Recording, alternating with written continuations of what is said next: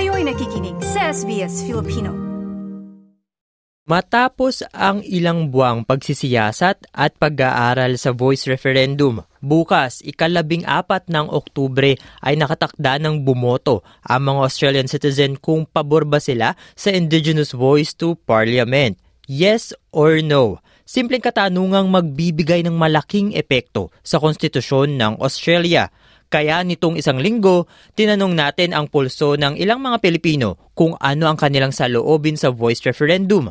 Pakinggan natin ang tinig ng isa sa kanila na si Erica Lorenzo na sinusuportahan ang Indigenous Voice. I think um, it's a very complicated situation or very complicated um, um, subject. Uh, siguro, I would rather, I would, I've seen people say vote no, and some people vote yes. Um, I think I'm leaning towards voting yes. I think whether or not Australia needs change, and ha- that has to be applied. Like every time we vote, make the right decision. At the end of the day, make sure hindi lang we're just gonna tick the box and off you go. Um, remember that whatever you write in the paper, whatever you tick, um, it will affect the country. Bukod naman din kay Erica, sinusuportahan din ni Liberal MP Julian Lissa ang Yes campaign. This measure will create structural change to ensure that we're no longer making policies and laws about Aboriginal and Torres Strait Islander people without consulting them. That should help us shift the dial and close the gap. Kabi-kabila mga opinyon kung dapat nga bang kilalanin ng mga indigenous sa konstitusyon ng Australia at kung dapat din sila maging bahagi sa mga pulisang gagawin para sa kanila. Bagay na hindi sinasang-ayunan ng ilang nakaupo sa pamahalaan.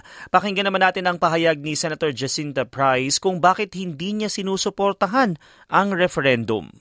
As a country, we need to reflect on how good we've got it so that we can move forward together with with positivity and stop trying to make changes that are born out of grievance. That's what we need to do as a country. That's how we'll get results.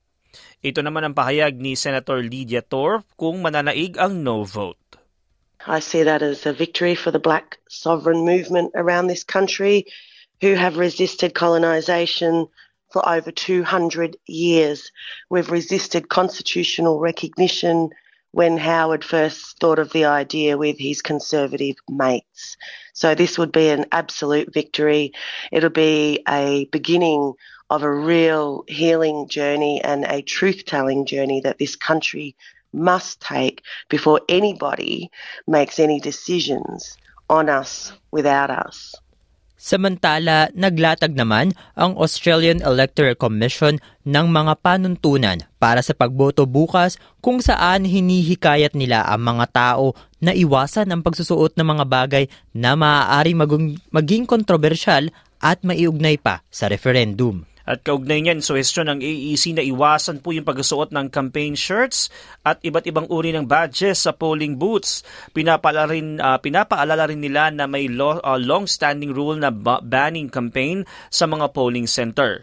Hinihimbok ni Commissioner Tom Rogers ang lahat na panatilihin ng kapayapaan sa araw ng pagboto kahit magkakaiba ng opinyon ng mga botante tungkol sa referendum. At marahil may iilan pa ring nagtatanong kung bakit nga ba mahalagang bumoto o dapat ipahatid ang inyong boses sa usaping ito. Pakinggan natin ang pahayag ni Moses Florendo tungkol dito. Ito ay compulsory voting, right? So, kailangan natin bumoto, kailangan natin mamili. So, dapat yung gagawin natin, eh, kumbaga, napag-isipan natin ng maigi, right? We are given this opportunity to um, make our voice heard, and we should use it wisely. This is an exercise in representation, right? So tayo bilang uh, minority, I'm sure marami tayong mga issues, problems, and gusto natin madinig, right?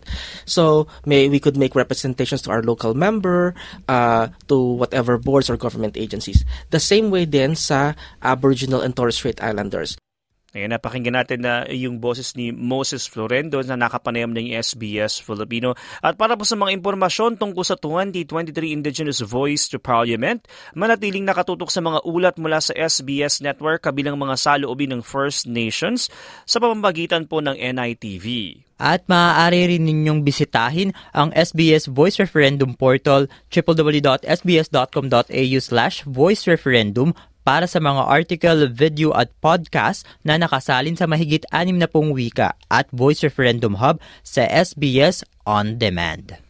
Ayan na, nako eh, ulitin natin, sbs.com.au slash voice referendum, mga kababayan natin na, um, uh, kasi di ba bukas na ito, Martin, eh, di ba? Mm. Dapat uh, medyo mas informed decision. Marami sa atin sa ilang nakapanayam natin dito na parang hindi pa nila alam, kahit malapit na. Parang, ah, yes. ah, magre-research na ako pag malapit na yung mga, ikaw ba may mga nakapanayam ka bang ganyan na um, uh, hindi ba masyadong alam yung detalye nitong uh, voice? Mm, marami-rami tayong, uh, noong isang linggo, noong lumabas tayo, uh, marami-rami tayong pag tinatanong natin sila, ah, boboto po ba kayo para sa voice referendum at magiging sagot nila, ano yun? Mm-hmm. Ano yung voice referendum? At malaking bagay na merong uh, voice referendum portal ang SBS dahil nabibigyan sila ng background tungkol dito sa voice referendum na ito. Oo, at nabanggit mo kanina, hindi lang yan sa wikang English, kundi pati sa Tagalog, mm-hmm. sa Filipino, at sa anim na pumpang wika ng iba't ibang mga komunidad o multicultural na komunidad dito sa Australia. Kaya malaking bagay po na maging informed decision bago po tayo bumoto. Dahil bukas na po yan at yung mga paalala kanina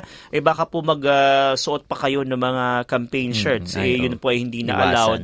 At uh, yun po magalang sa staff at yun yung mga sinasabi nga ng Australian Electoral Commission. Kasi kamakailan Martin may magka, nagkaroon ng issue na parang may mga hindi magandang uh, ginawa or may mga mm. parang um, uh, parang misconduct na ginawa yung ilang mga bumoto sa early voting centers. Kaya uh, syempre kawawa din naman 'tong mga staff na ito. Naalala ko sa atin teacher lagi, 'di ba? Ang mm. mga ang kaya sa eskwela mga teacher ang ano parang mandated ito. Yes. Pero dito kasi ang uh, hindi guro ang mga hindi lang guro ang mga um, uh, parang ito ay minsan volunteer ito din ay minsan talagang iniempleyo ng AEC yung Australian Electoral Commission ano? Parang for, uh, for the time being lang uh, bawat sa election lang parang ito lang yung time. Kumbaga technically baka casual ka no? Dahil ito lang yung kakailanganin. Ako so malaking bagay po na alamin ang mga bagay sa nabanggit natin sa website ng SBS at uh, para po bantayan natin. Lalo na yung mga kababayan natin hindi naman boboto. Dapat naiintindihan yan pa rin. Mm.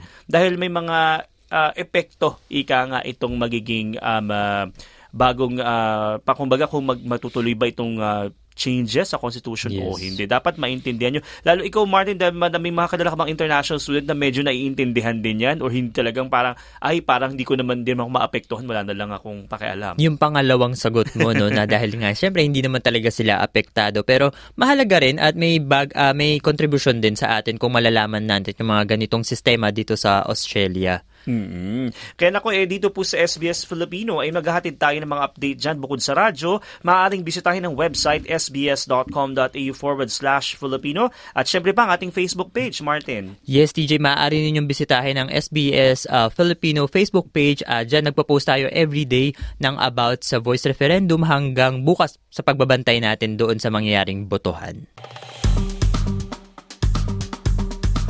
I-like, i-share, mag-comment, sundan ang SBS Filipino sa Facebook.